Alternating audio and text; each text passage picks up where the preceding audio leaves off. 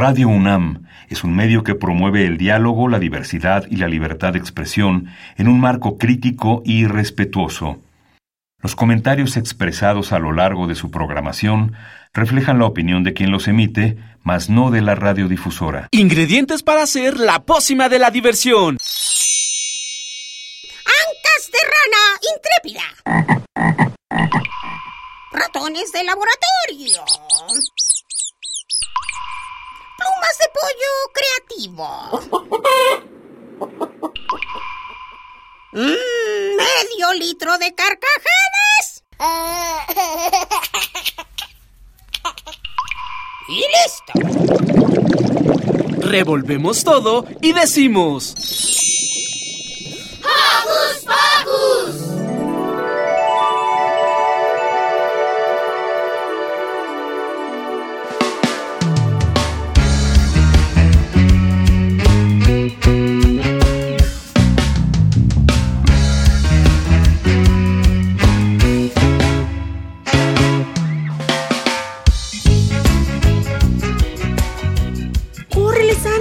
Empezó el programa! Sí, ya llegué.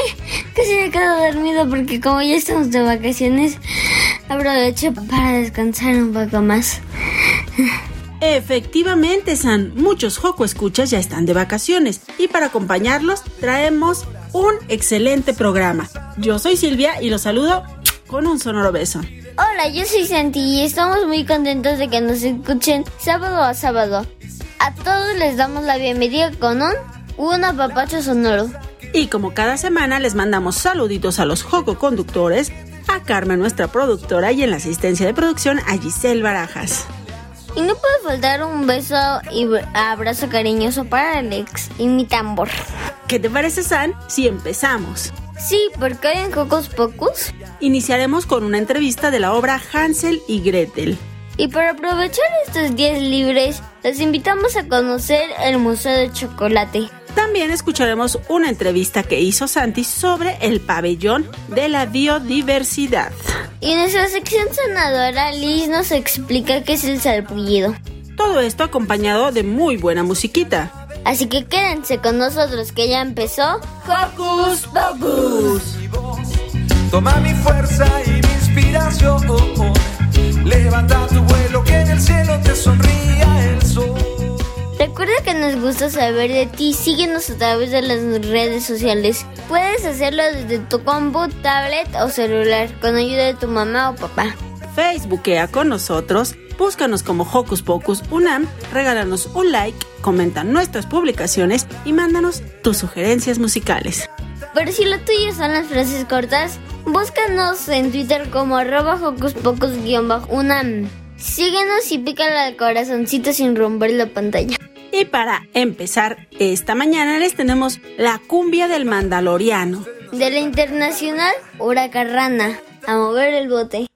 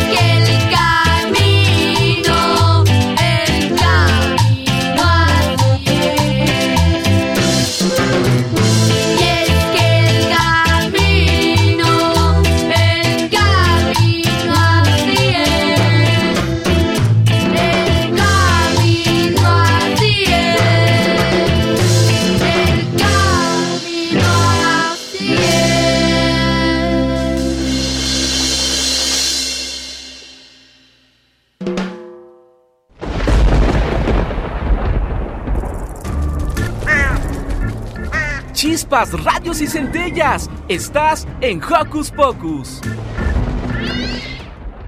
Seguro que tu pequeño Coco escucha conoce la clásica historia de los hermanos Hansel y Gretel. Conozcamos esta nueva propuesta que está llena de música. Escuchemos los detalles a continuación.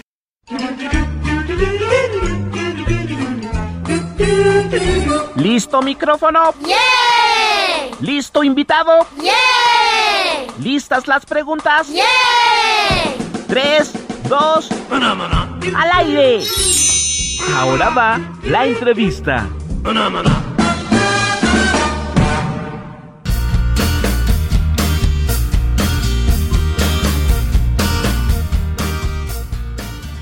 Amigos de Hocus Pocus, yo soy Silvia y estoy muy contenta hoy porque vamos a hablar de una obra de teatro que nos recuerda un cuento clásico con el que todos, bueno, la mayoría conocemos, ya sean los papás, los abuelitos y ahora los pequeños Hocus escuchas conocen y vamos a hablar de esta puesta en escena que se llama Hansel y Gretel. ¿Ya les suena? Seguramente. Y para ello están con nosotros Olivier Márquez, que es autor y director de la obra, y también está con nosotros Rodrigo Cervantes, que es productor asociado de Queer Producciones. Bienvenidos, chicos, ¿cómo están? Muy bien, muchas gracias. Un saludo a todas las personas que están conectadas en este momento escuchándonos. Un saludo muy especial para todos y qué rico poder estar compartiendo con ustedes esta noticia teatral que llena de magia, de color, pero sobre todo de música a nuestros corazones y a nuestras familias. Y como decías, qué rico que podamos recordar a través de Hansel y Gretel una historia que todos en algún momento hemos escuchado, nuestros padres, nuestros abuelos y, y, que también por tradición oral ha estado en nuestras familias. Gracias a ti por esta invitación, por permitirnos contarles a todas las personas que nos están hoy escuchando sobre este bonito proyecto. Muchas gracias por la invitación, muchas gracias. Siempre hemos estado en este programa con los proyectos que hemos tenido con Queer Producciones, así es que te agradecemos mucho siempre el darnos el espacio para eh, nuestros nuevos proyectos y que sigamos anunciando al público lo que tenemos en cartelera. Maravilloso. Cuéntele a todos los escuchas que están del otro lado de la radio qué es lo que nos presenta esta versión de Hansel y Gretel. Básicamente, ¿cuáles son los puntos nuevos que vamos a ver en esta adaptación, Olivier? Bueno, pues Alas de Trapo México, que es la compañía con la que estamos trabajando este hermoso proyecto, trae una propuesta bien interesante del cuento tradicional de Hansel y Gretel, un dulce musical. Así le hemos puesto como nombre, como apellido, porque es como a través de las canciones, a través de las, del baile, de las coreografías y de las aventuras de Hansel y Gretel, vamos a recordar la tradicional historia donde están eh, el papá, la madrastra y donde también en el bosque se encuentran a la malvada bruja Morgana, quien es la que le pone ese toque de suspenso y de misterio, pero que desde luego Hansel y Gretel con su valentía van a lograr superar todos los obstáculos que hay en medio de ese bosque encantado en el que se quedan perdidos. Unas voces increíbles, yo creo que hay que resaltar la participación de dos de los finalistas de La Voz México, que son Prudence y Daniel, Dan, Dani Loredo, dos, dos, participantes de La Voz México que han, han hecho un trabajo fenomenal, no solo en este reality, sino en este proyecto musical de teatro, donde le han puesto todo ese talento y ese reconocimiento y, también trayectoria que ellos tienen, creería yo que es la palabra. Es una historia muy colorida, es una historia de mucha magia, de mucho color, visualmente la escenografía y cada uno de los, de los elementos que hacen parte de la puesta en escena es lo que han hecho que los niños y los adultos sonrían, griten, se asusten, pero también se alegren cuando eh, los chicos Hansel y Gretel logran superar las adversidades en medio del bosque encantado y de los hechizos de la malvada bruja Morgana, que finalmente no es tan mala como aparenta ser. Un musical, entonces vamos a conocer esta historia a través de canciones, de bailes, de coreografías. Cuéntenos, por favor, quiénes participan en escena, quiénes están en escena. Bueno, tenemos como protagonista eh, de Gretel la Prudence, la, la, que les contaba es la finalista de La Voz México. Tenemos también a Giuseppe Wouter, que es un excelente cantante, bailarín y actor, eh, estudiante egresado de la Escuela de Martel. Además tenemos como eh, madrastra a Cas Batres, a Dani Loredo, también participante de La Voz, como Gregorio el padrastro, el papá, perdón. Y tenemos un personaje muy espectacular, muy lindo, que es un pájaro, un pájaro muy colorido y divertido, quien será el encargado de comerse las migas de pan que mostrarán el camino de regreso a casa. Pero también tenemos una malvada bruja Morgana, a quien tengo el gusto de interpretar un reto maravilloso que ha asumido de ser la bruja de este cuento, pero una bruja que se cree mala, pero que en el fondo no es tan mala. Es una bruja que está llena de misterio, pero también de cosas muy bonitas. Esto todo a través de, esas canciones, de esos bailes, de ese color de la escenografía y de la historia que cuenta cada uno de los personajes y que la hacen muy divertida. Una historia corta, pero que nos recuerda nuestra infancia y para quienes ya tenemos algunos años y quienes crecimos con la, tradición oral del cuento, de nuestras maestras leyendo nuestros cuentos, de nuestros abuelos, de nuestros tíos y de esos cuentos tradicionales, volver a recordar la magia del teatro infantil. Personajes que son más reales, digamos, más humanos, que no tiene, que tienen todos estos contrastes y que no necesariamente son los muy, muy, muy buenos o los muy, muy, muy malos. Cuéntanos, Rodrigo, por favor, en dónde se están presentando, cuáles son los horarios, en dónde podemos verlos. Sí, mira, nosotros este domingo vamos a estar, que es 31 de julio, vamos a estar en Marqueteatro a la una y media. Después vamos a seguir ahí en Marqueteatro, pero los sábados, todos los sábados de agosto a la una y media, ahí en Marqueteatro, para quien no lo conoce, está en Coahuila 105 en la colonia Roma. Seguramente vamos a estar ahí con esta temporada todo agosto y es posible que sigamos ahí.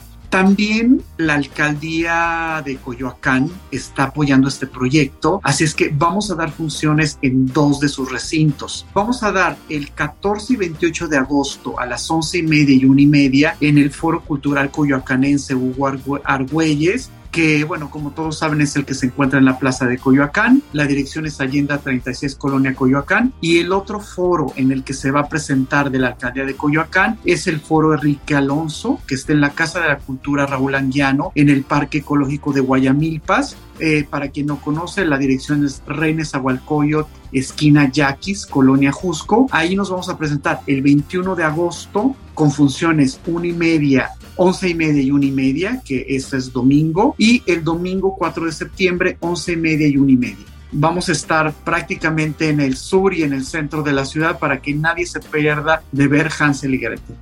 Efectivamente, entonces todos los sábados de agosto están en Marque Teatro y los domingos que ya nos mencionaste van a estar, el, bueno, el 14 y el 21 van a estar en Coyoacán.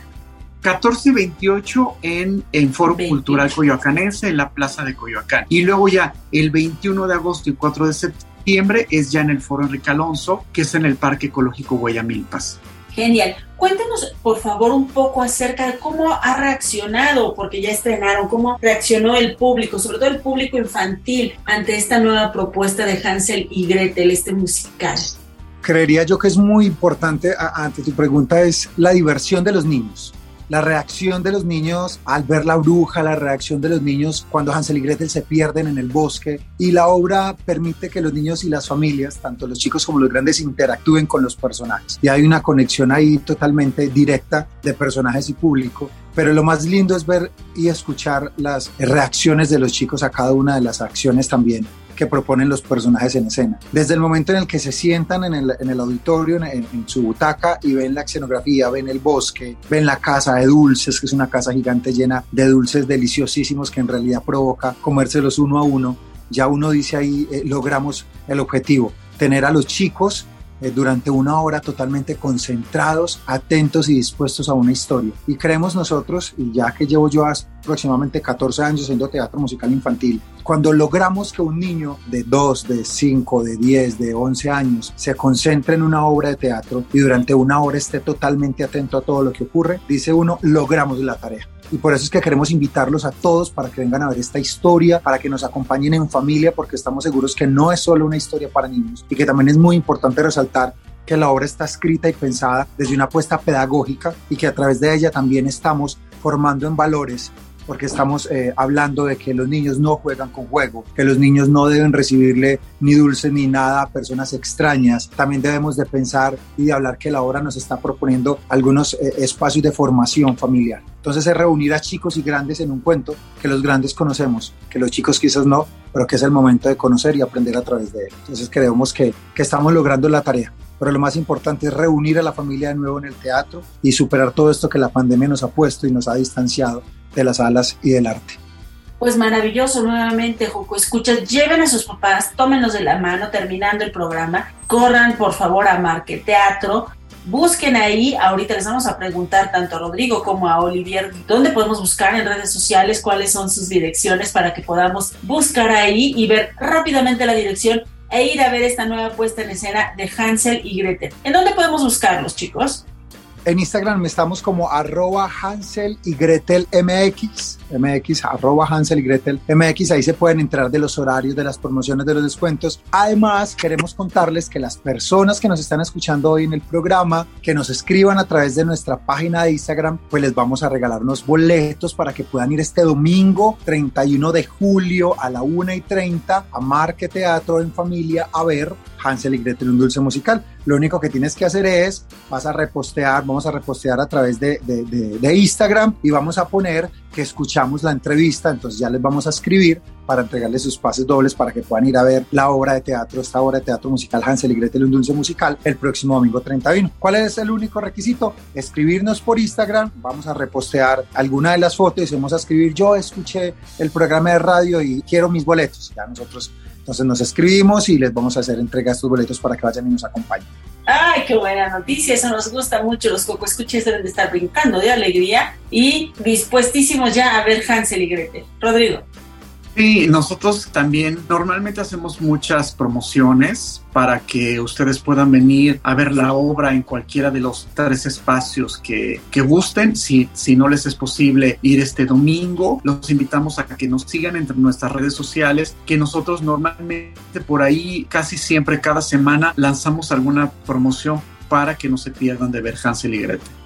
Claro, porque además de el Instagram tienen en Facebook, podemos buscarlos como Hansel y Gretel, un dulce musical, y ahí también vamos a encontrar todas las promociones para ver esta puesta en escena. Pues muchísimas gracias, Rodrigo, muchísimas gracias, Olivier, les deseamos mucho más éxito y sobre todo que vaya mucha gente a pues recuperar esto que ya nos decía Oliver, no solamente la reunión en familia, no solamente volver al teatro, sino revivir y recordar todos esos valores que unen a las familias mexicanas. Muchísimas gracias a los dos.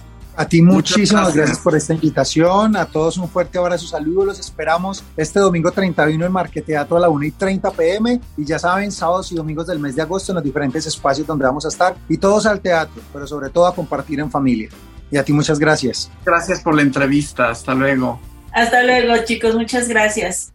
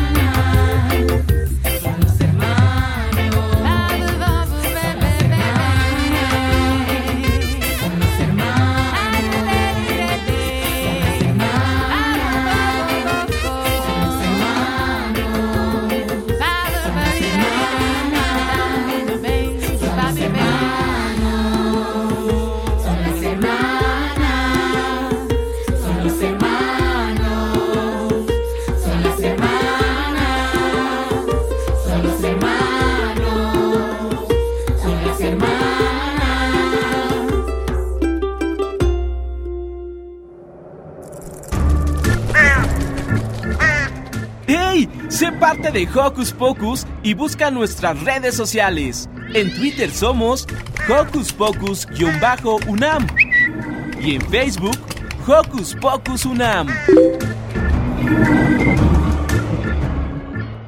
Santi fue a conocer el Pabellón Nacional de la Biodiversidad. Si tú también quieres ir a conocerlo, Joco Escucha, te invitamos a conocer más detalles de este bello y verde lugar en la siguiente mini entrevista.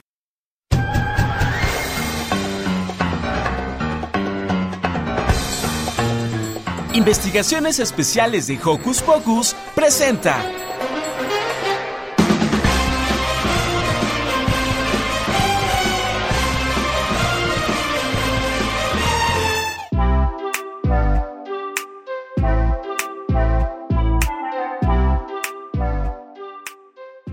Hola, yo soy Santi, estoy en el Pabellón Nacional de la Biodiversidad.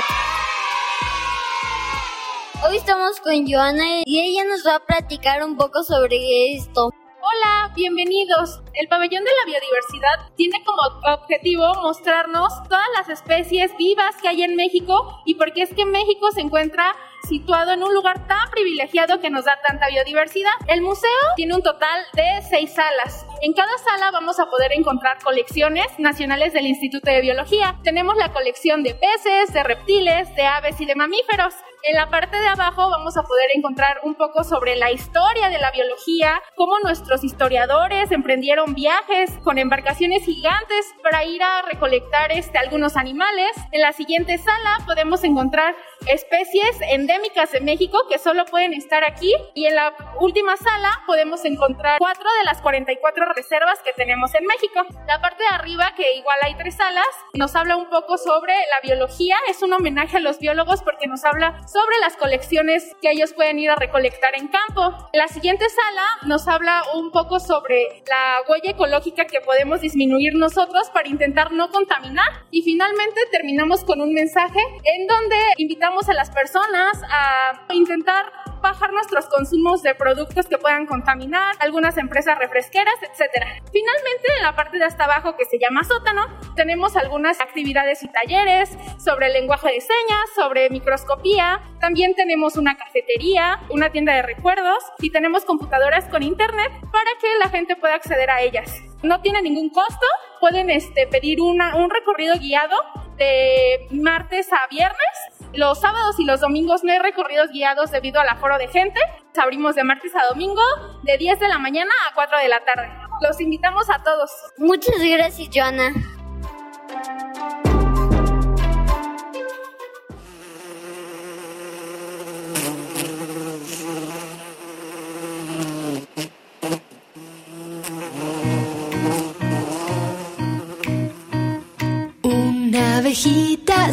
En mi cabeza, muy contenta buscaba miel. No, no, no, abejita no,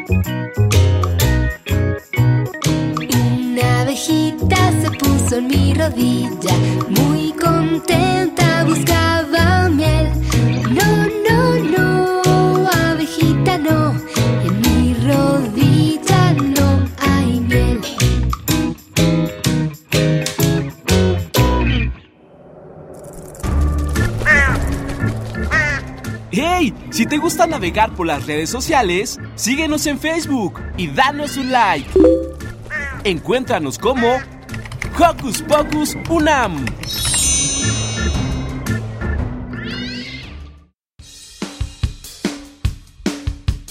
¡Ah! ¡La llave gotea! ¡No puede ser!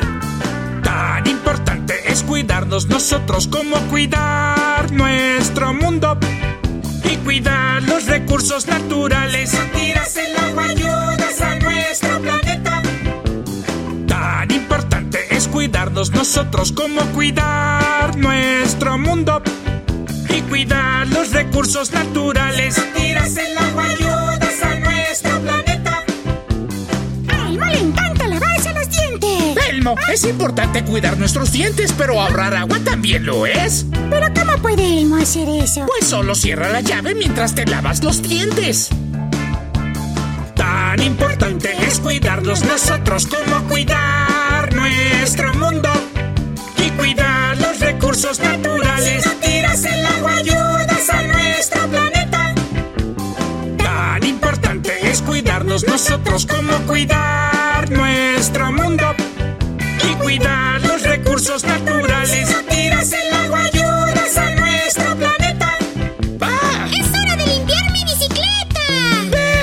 buena idea cuidar nuestras cosas, pero cuidar el medio ambiente también es importante. ¿Pero cómo puedo hacer eso? Empieza ahorrando agua, solo usa una cubeta en vez de una manguera.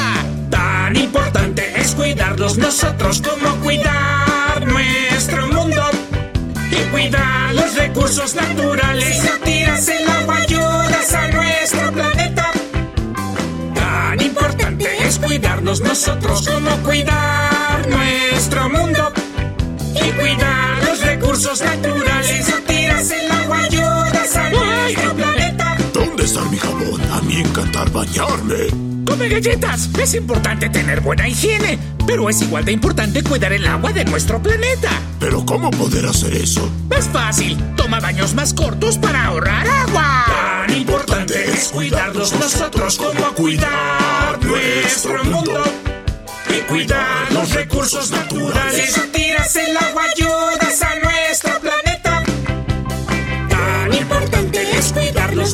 nosotros como cuidar nuestro mundo y cuidar los recursos naturales. Si no tiras el agua, ayudas a nuestro planeta. Ahora yo bañarme rápidamente.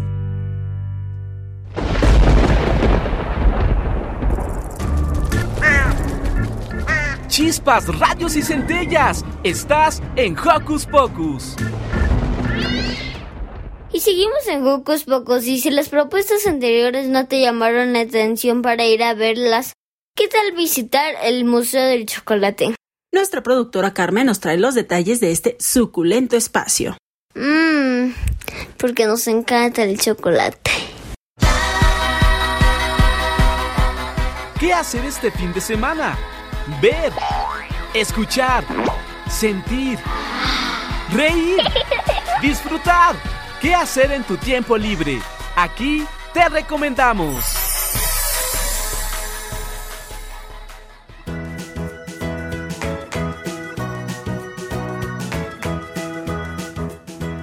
Queridos Coco Escuchas, hoy estamos súper contentos porque ya van a escuchar esta entrevista que les traemos y seguramente se les va a hacer agua la boca. Porque está con nosotros esta mañana Ana Rita García Lascurain, que es fundadora y directora del Museo del Chocolate. Escucharon muy bien. Ese dulce favorito de todas las niñas y todos los niños y también de los adultos tiene su propio museo. Ana Rita, bienvenida a Hocus Pocus. Muchísimas gracias por la invitación, Carmen. Pues aquí felices de compartir lo que hacemos todos los días en el Museo del Chocolate. Y bueno, cuéntanos, ¿cómo fue que el chocolate ahora tiene un museo? ¿Cuándo fue que se fundó? Pues mire, estamos a punto de cumplir 10 años, antes de cumplir nuestra primera década, Carmen, porque en esos 10 años pues hemos tenido enorme cantidad de visitantes jóvenes, niños, adultos, abuelitos de muchos países y pues todos amantes del chocolate. Por supuesto, yo creo que no he conocido todavía una persona que diga, este, no me gusta el chocolate. No, claro que no. Oye, y menos los mexicanos, ¿no? Nosotros hace 10 años que empezó esta iniciativa, pensamos que era necesario, como bien dijiste, que el chocolate tuviera un museo, porque como tú sabes, pues este es un gran regalo que le dio México al mundo y queríamos construir junto con nuestro público un lugar de reunión justamente para conocer mejor de dónde viene este llamado regalo de los dioses y por qué nos gusta tanto. Oye, y cuéntanos un poquito de tus primeros pasos para fundar este museo. ¿Qué fue lo primero que tuviste que hacer? ¿A qué te tuviste que enfrentar? Eh, y claro, la satisfacción de decir, ya tengo ahora sí que un lugar para, para este museo. Pues es una gran pregunta, Carmen, y muchas gracias porque así como es grande la pregunta, es grande el tema. Eh, todo mundo pensamos en chocolate y nos sale la sonrisa, ¿no? Y pensamos pues en ese gran gusto, pero detrás del chocolate hay una historia de más de 30 siglos en México. Y yo te podría decir, la historia del chocolate es la historia de México, ¿no? Están siempre entrelazadas una y la otra. Y, bueno, pues había que empezar a entender eso y es un, aprendizaje constante. Entonces, lo primero que, que, tuvimos que buscar es, bueno, ¿cómo podemos en este espacio que es una casa, cómo podemos hacer sentir a nuestro público está entrando nuevamente en una casa y que es la casa del chocolate, en donde cuarto por cuarto vas a ir aprendiendo distintas cosas que se relacionan con él. Y luego el, reto más grande, eh, además de entender pues cómo, cómo comunicarle a nuestro público esto y sobre todo cómo, cómo hacer sentir a nuestro público, ¿no? Porque el chocolate, pues lejos de ser una gran este, construcción cultural o un gran, gran aprendizaje para todos, es una cosa muy emotiva. Entonces, una parte importante del museo es eh, cómo prendemos aquellos recuerdos y aquellas preferencias de cada persona, que son muy diversas y tan diversas como lo somos los seres humanos, ¿no? Y creo que un reto importante fue entender eso precisamente. Eh, cuando empezamos con la idea del museo, pues había mucha gente que no se la creía, ¿no? Y decían, pero ¿cómo un museo para el chocolate? ¿Qué es eso? Y no, no lo van a lograr, o este, el lugar no es el adecuado, o no tienen el suficiente espacio, bueno, siempre hay, siempre hay piedras en el camino, ¿no? Y a 10 años de haber iniciado este camino, de haber abierto las puertas al público, yo te puedo decir que cada vez es mejor el museo, cada vez llega más gente, cada vez aprendemos más de la gente que llega y cada vez se suman más iniciativas. Es increíble lo que puede mover eh, un ingrediente tan delicioso como, como es el chocolate en nuestros corazones finalmente, ¿no? Ahora tenemos una gran cantidad de estudiantes universitarios trabajando en proyectos personales y también en prácticas, servicio social, etcétera. Y ellos pues son una muestra, ¿no? De que está en manos de los jóvenes y de que ellos aportan no sabes cuántas ideas fantásticas nuevas. Oye, ya lo decías, ¿no? chocolate, un ingrediente muy importante para los mexicanos. Evidentemente, sí nos llenan los corazones, pero también eh, todos los sentidos, ¿no? Desde el olfato, la vista, el sabor. Cuéntanos qué es lo que vamos a encontrar en este museo, cómo vamos a interactuar con el chocolate. Bueno, pues ya lo dijiste, eh, para nosotros la experiencia sensorial es crucial, ¿no? Muy importante. Entonces, desde que tú llegas al museo, lo primero que vas a tener cuando te recibe, quien te recibe en la puerta, alguno de los miembros del equipo, es ver cómo son las mazorcas de cacao, que así se le llama al fruto, y luego probarlo. Eh, todos nosotros conocemos bien el chocolate, pero pocos de nosotros hemos probado la almendra de cacao, que es de donde viene pues toda esta delicia. Entonces la primera, digamos, como comunión que se hace antes de entrar a la visita del museo es ver una almendra de cacao, sentir su textura, llevarla a la nariz y sentir el olfato de este pues complejísimo componentes que, que tiene el cacao y luego pues hacer la prueba, ¿no? Entonces tú allí te vas a adentrar, esa prueba es difícil de describir con palabras, porque el cacao, pues bueno, no, no por nada se llama el alimento de los dioses, como decía ahorita, es un sabor muy complejo, muy intenso, lleno de tonos distintos, y más aún los cacaos mexicanos, ¿no? Que son lo, lo que tenemos en el museo.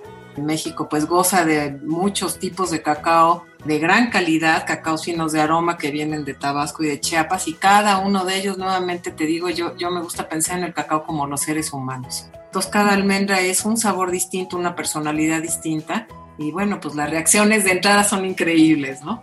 Y luego pues a lo largo del recorrido vas a ir aprendiendo desde la larga y, muy intensa historia del cacao y el chocolate en México y luego cómo se va a Europa y otros lugares del mundo, y a la vez vas a estar viendo eh, obras de arte contemporáneo, también piezas antiguas, y tocando y oliendo distintas instalaciones que tienen que ver con eso, ¿no?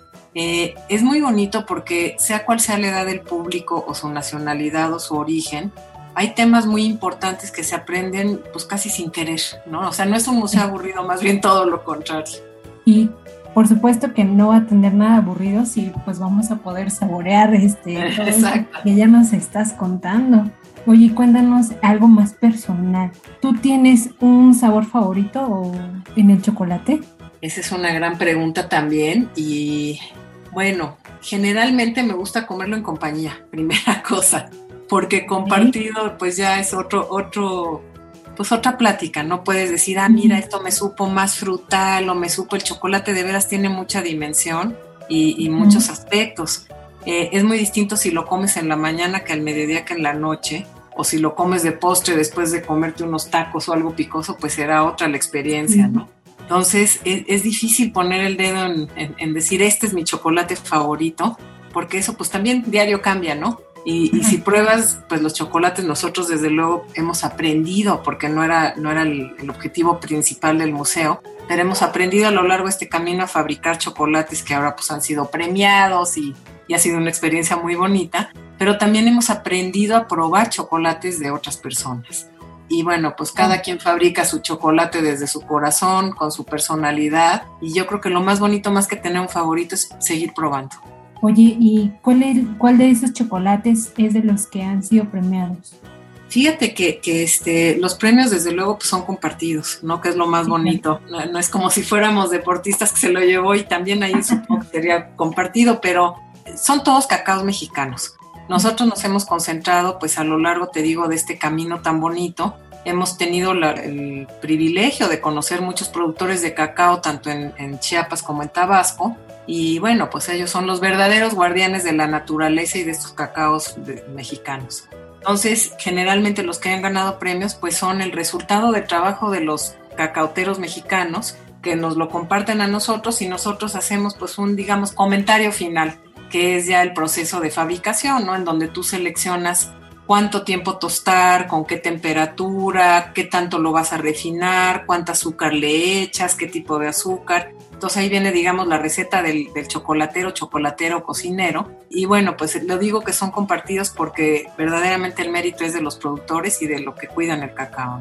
Son chocolates generalmente oscuros los que han ganado los premios aunque tenemos uno que, te cuento, Carmen, muy bonito, que hicimos con grana cochinilla, otro de los grandes ah. regalos de México al mundo. En una ocasión nos invitó el Palacio de Bellas Artes, no sé si recuerdas esa exposición que hubo de rojo mexicano. Sí, claro. Trataba pues una exposición magnífica. Y bueno, pues nos picaron el, el interés y hicimos una serie de chocolates con grana cochinilla que luego fueron premiados internacionalmente. Entonces, bueno, pues esta es una muestra otra vez de las colaboraciones y sobre todo del potencial, ¿no? Y de los sabores mexicanos que son pues infinitos y deliciosos. Muy bien, Ana Rita. Oye, cuéntanos, para quienes no conocen el museo, ¿dónde podemos ir a probar estas delicias? ¿Dónde se encuentran ustedes? Claro que sí, gracias Carmen. Estamos en la calle de Milán, número 45, esquina con Roma. Es una casa porfiriana de 1909 muy hermosa y bueno, pues ya ir a caminar a la colonia Juárez ya es todo un paseo. Y luego entrar a una de estas casonas antiguas, pues también es muy bonito, ¿no? Ver cómo eran los espacios antes.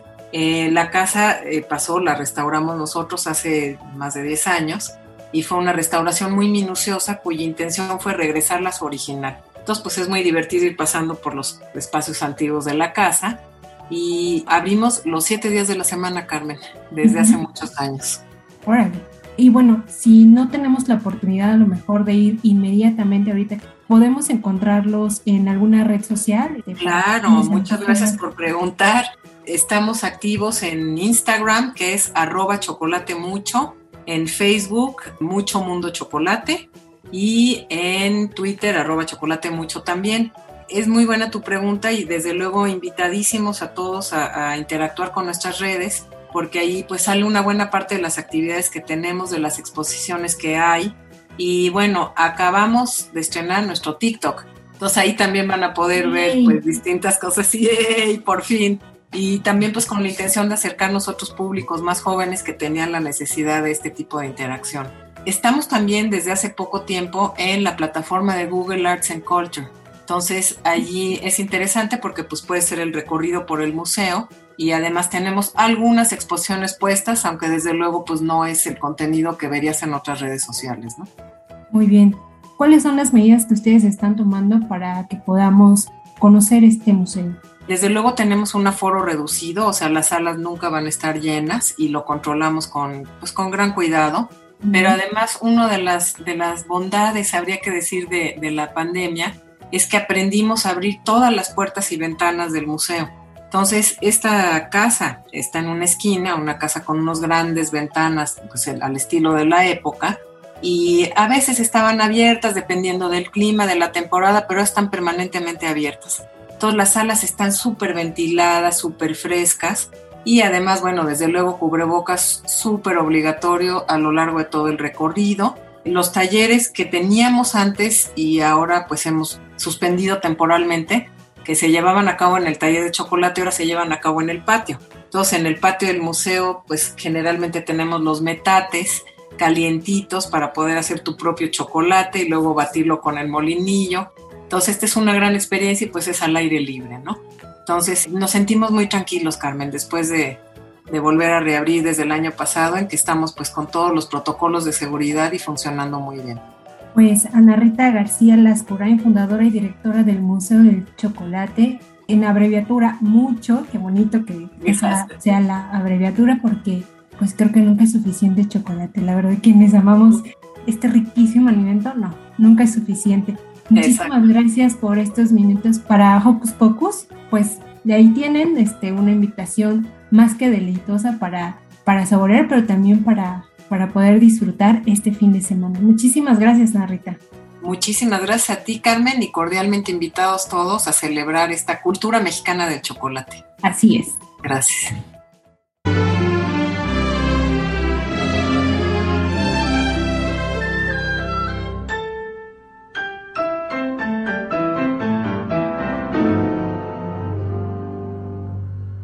Un rey en un castillo con murallas de membrillo, con sus patios de almendrita y sus torres de turrón. Era el rey de chocolate con nariz de cacahuate, y a pesar de ser tan dulce tenía amargo el corazón. La princesa Caramelo no quería vivir con él, pues al rey en vez de pelo le brotaba pura miel. Ay, aquel rey al ver su suerte comenzó a llorar tan fuerte que al llorar tiró el castillo y un merengue lo aplastó. En los bosques del castillo han sembrado un gran barquillo y lo riegan tempranito con refrescos de limón. En el lago la cascada es de azúcar granulada y el arroyo en vez de piedras va arrastrando colación.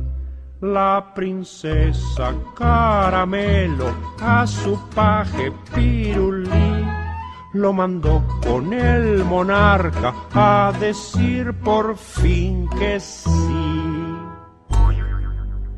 El marqués de Piloncillo, mayordomo del castillo, lo ha limpiado con la lengua para que se case el rey.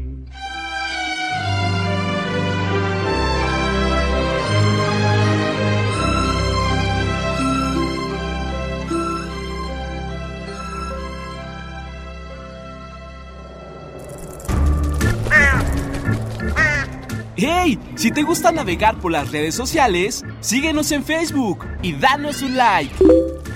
Encuéntranos como Hocus Pocus Unam. Chao chiquillos, pórtanse bien. Nuestro amo ya se fue a su trabajo, la casa está vacía, ahora nosotros mandamos. Hay montañas de comida en el refrigerador y un montón de basura dan en la televisión. Nos solemos el trasero, asustamos al gato, mordemos los cojines, nos ponemos zapatos. ¿Quién dijo que la vida de perros era un horror? Andar con slips es lo mejor. Cuando Mario no está, bailamos el cha cha cha. Nuestro estilo es singular, lo llamamos doggy style.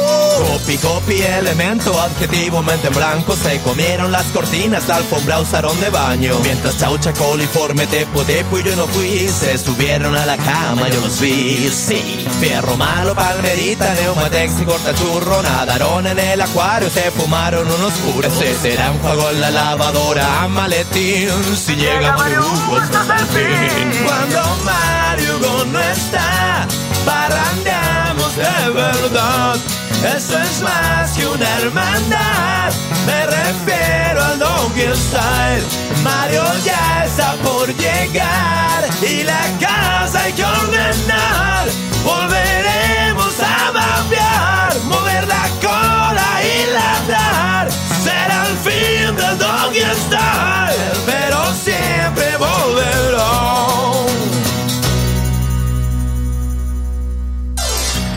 ¿Cómo se portaron mis perritos? Qué lindo.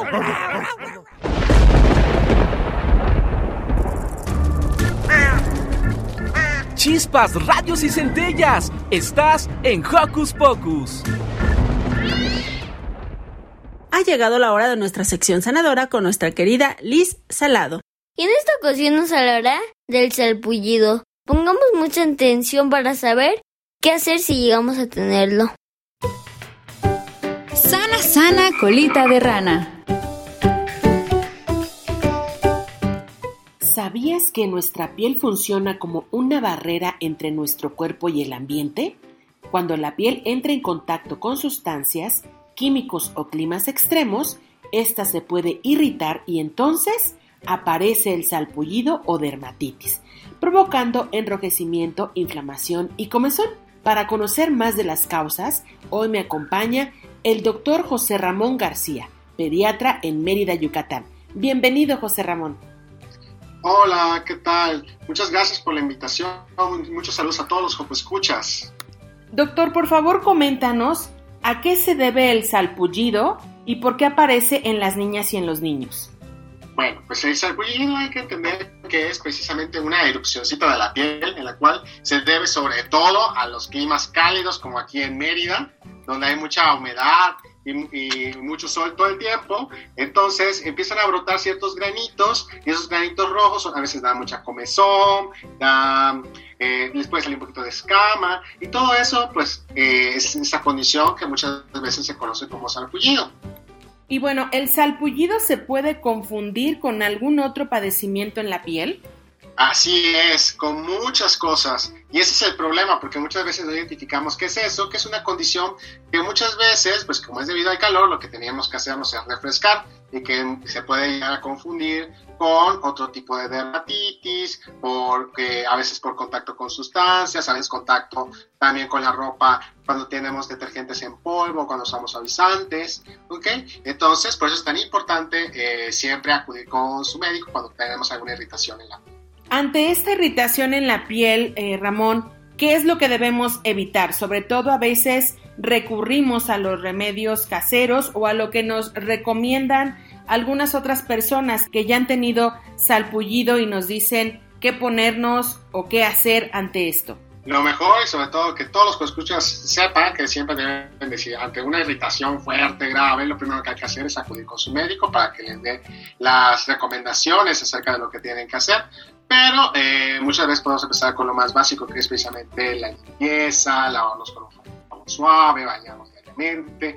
Ya son condiciones tan importantes que tenemos que hacer todos los días, pero que cuando algo se sale de lo que es aparentemente normal, tenemos que acudir con nuestro médico para que nos dé las mejores recomendaciones. Y sobre todo, nunca automedicarnos, no ponernos ni, ni polvos, ni líquidos, ni sustancias que no nos hayan recetado o que no usemos habitualmente pues podemos exacerbar, hacer más fuerte nuestro cuadro, hacer una irritación más grande y entonces eh, en lugar de mejorar, pues vamos a ir empeorando. Por eso siempre tenemos que ir guiados eh, de la mejor manera, con las mejores recomendaciones, eh, para tratar de poder curarlo de manera adecuada.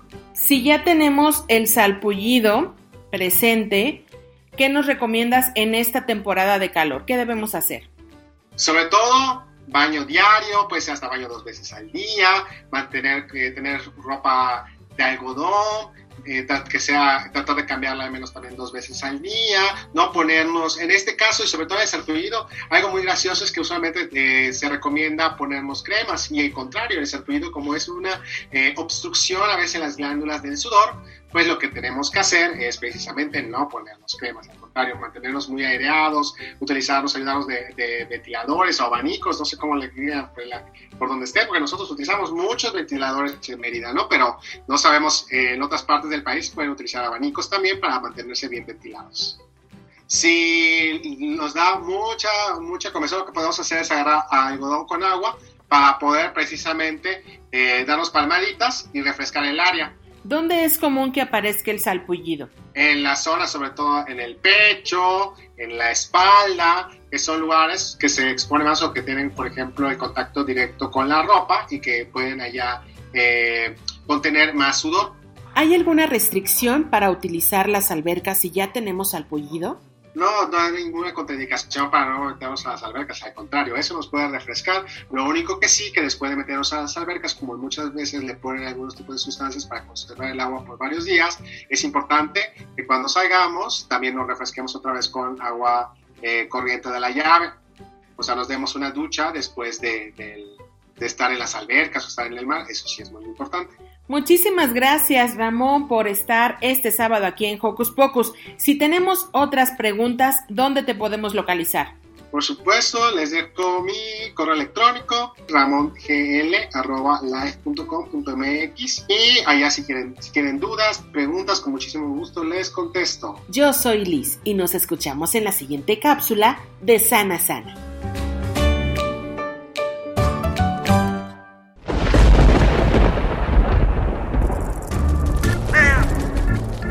Chispas, radios y centellas. Estás en Hocus Pocus. Y por hoy hemos llegado al final de este programa. Pero recuerden que nos escuchamos la siguiente semana. Nosotros nos despedimos. No olviden seguirse cuidando si van de vacaciones. Que la pasen increíble. Bye. Hasta la próxima.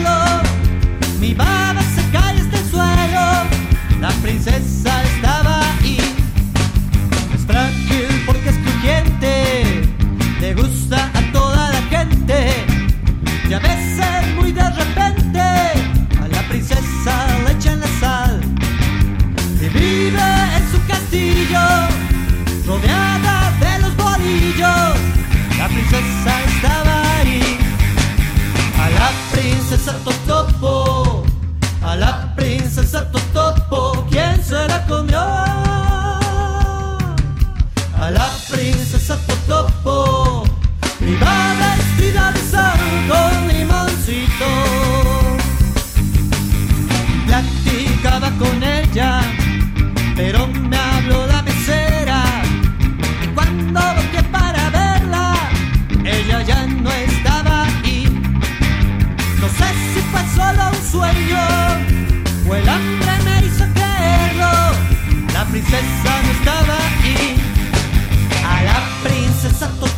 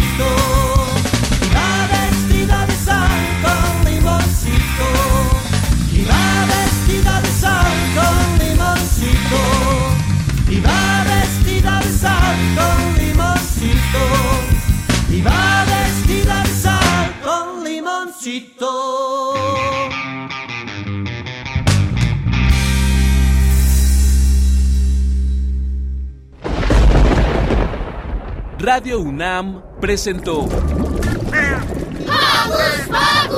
el espacio donde las niñas y los niños usan la magia de su imaginación.